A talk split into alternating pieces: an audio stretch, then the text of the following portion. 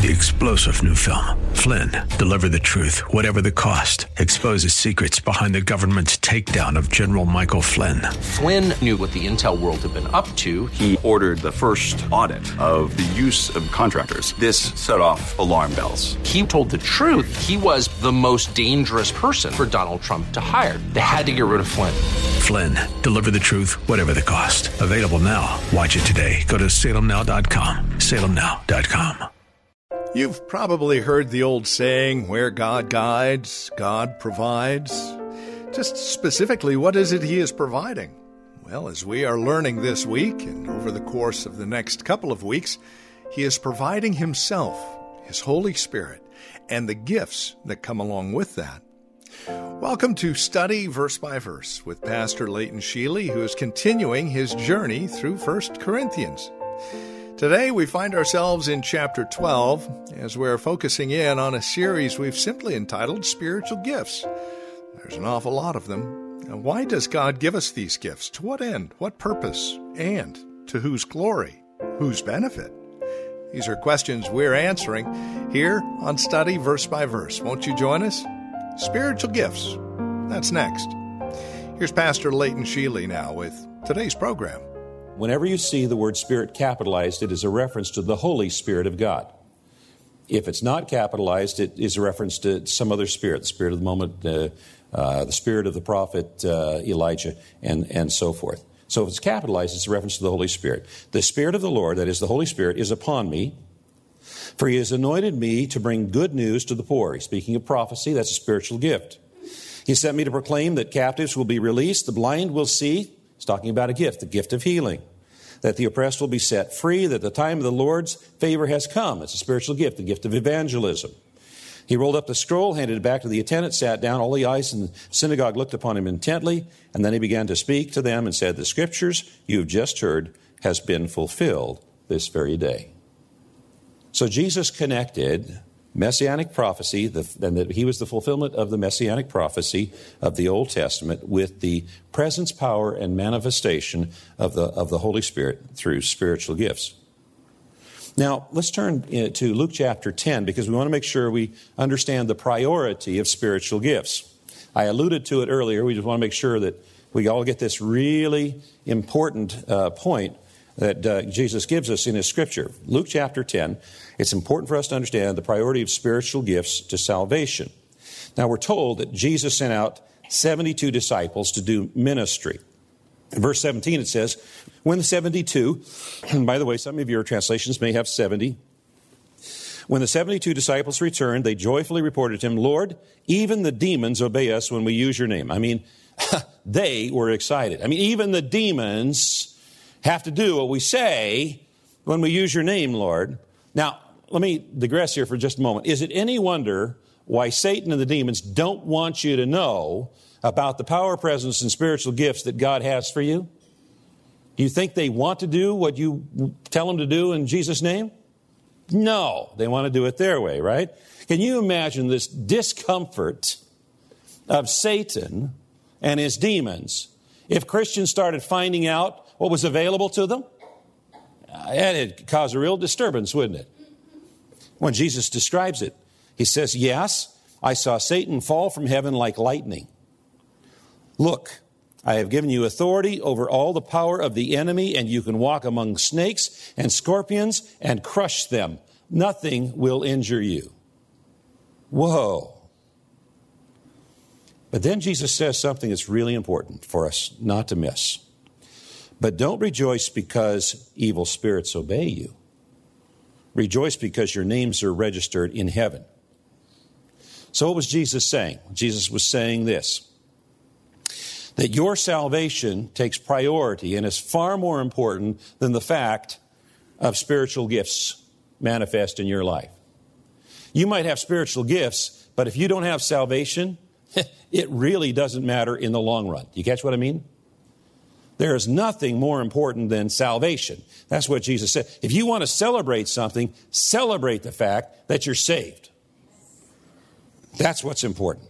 And that's important for us to know because there are some churches that get things backwards. They seem to put a, a priority on spiritual gifts and kind of minimize or diminish the importance of salvation.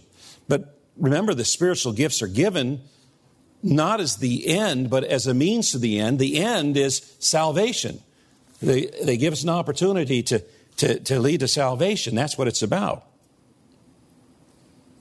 And so that needs to be our priority. Now, I may have mentioned last week that there are some interesting teachings about spiritual gifts. And, um, and so I think it's important for us to be aware of them. There are some people who believe that some spiritual gifts have ceased. And uh, this uh, perspective is called cessation, cease, cessation perspective. Um, and cessationists tend to pick and choose the spiritual gifts that they, they think have ceased. Now, you'll notice around verse 28, it says that uh, in 1 Corinthians 12, around uh, verse 28, says uh, that God gave apostles, God gave prophets, and God gave teachers. Now, most cessationists will say, well, it's obvious that God still gives teachers. We got some great teachers all throughout history. However, God doesn't really give prophets anymore. And they base their logic on a verse found in Hebrews chapter 1, which reads Long ago, at many times and in many ways, God spoke to our fathers by the prophets. But in these last days, he has spoken to us by his Son. And so they say, they think the word but means he no longer speaks to us through prophets. The problem with that idea is it's not biblical. Because in Revelation chapter 11, which is still in the future, we find out that God has two very special prophets that get killed, left in the street for three and a half days while the earth celebrates, and then God brings them back to life and takes them to heaven. So obviously, God is not done with prophets yet. It's not biblical. And there are some who believe that the gift of apostle has ceased, and they base their argument on the frequent references to the 12, that there are 12 apostles. And when Judas dropped out and lost his position, and he was replaced either by Matthias or by Paul, uh, depending on, on, on, on who it is who's, who's suggesting that. See, the problem with this is it's also not biblical. Because in the Bible, the word apostle is used to describe men who were not numbered among the 12. For instance, Barnabas in Acts 14:4, Silas and Timothy in 1 Thessalonians 2:6, and a few other outstanding leaders in Romans 6:7, 2 Corinthians 8:23, and Philippians 2:25. So the Bible uses the term apostle on men who were not numbered among the 12. What does this mean? Well, it's easier to understand if, if you understand that there is the office of the apostle, which the 12 refer to, and that's, those, are all, those are all set. And there is the gift of apostle. And the gift of apostle can be given to men who are not numbered among the 12. Now, what are the qualifications for being an apostle according to the scriptures? Well, the person has to have been visited by the post resurrection Jesus. They have to be commissioned by Jesus to do a special ministry, and that fulfillment of that calling should be accompanied by miracles. And we know people, even today in our generation, that meet these qualifications. Now, one of the things I have found in talking with people who I would think would have the gift of, uh, being apostle is that they are not interested in the least in titles. They are not the least bit interested in being called an apostle.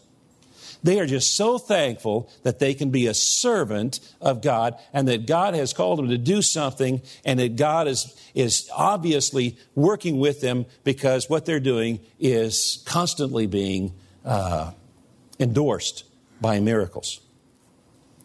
Which means that we as a church are very wary of people who insist upon or parade upon or encourage others to call them apostle. If somebody wants to be called apostle, they probably aren't really an apostle. So we need to be wary. There are some cessationists who believe that tongues has ceased. Now, on the flip side of this, there are some people who believe that tongues are the most important spiritual gift that everybody speaks in tongues, and everybody should speak in tongues. Um, and the logic is this we're saved because of the Holy Spirit, and the Holy Spirit always brings tongues. So if you don't speak in tongues, you're not really saved. And there are whole denominations that teach this.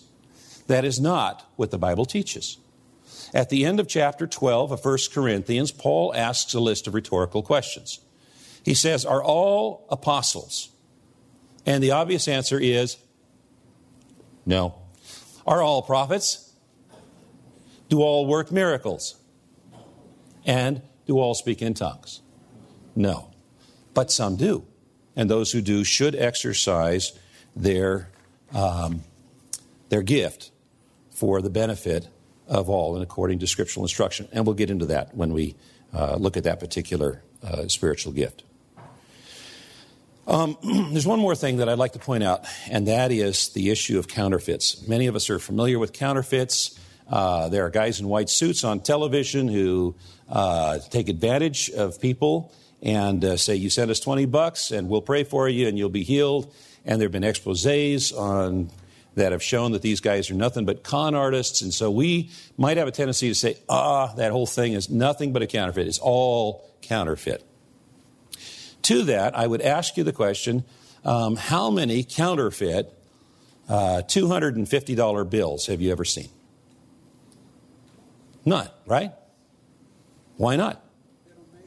Because there's not a real $250 bill, right? You only counterfeit something that's real. And so if there are counterfeits, that means that there's something real someplace. And we want to be able to distinguish between what's real and what's not. Also, people do not counterfeit something that doesn't have value. And the fact that Satan and his agents counterfeit spiritual gifts indicates that spiritual gifts are very valuable, and Satan and his agents recognize that. And it's our desire as we study spiritual gifts to be able to distinguish the real thing from the counterfeits. That's why Paul said at the beginning of his instruction concerning spiritual gifts, he said, Now concerning spiritual gifts, brothers, I do not want you to be uninformed. I do not want you to be ignorant. Because if we're ignorant, if we misuse or abuse spiritual gifts, then we are functionally a crippled body of Christ. Amen.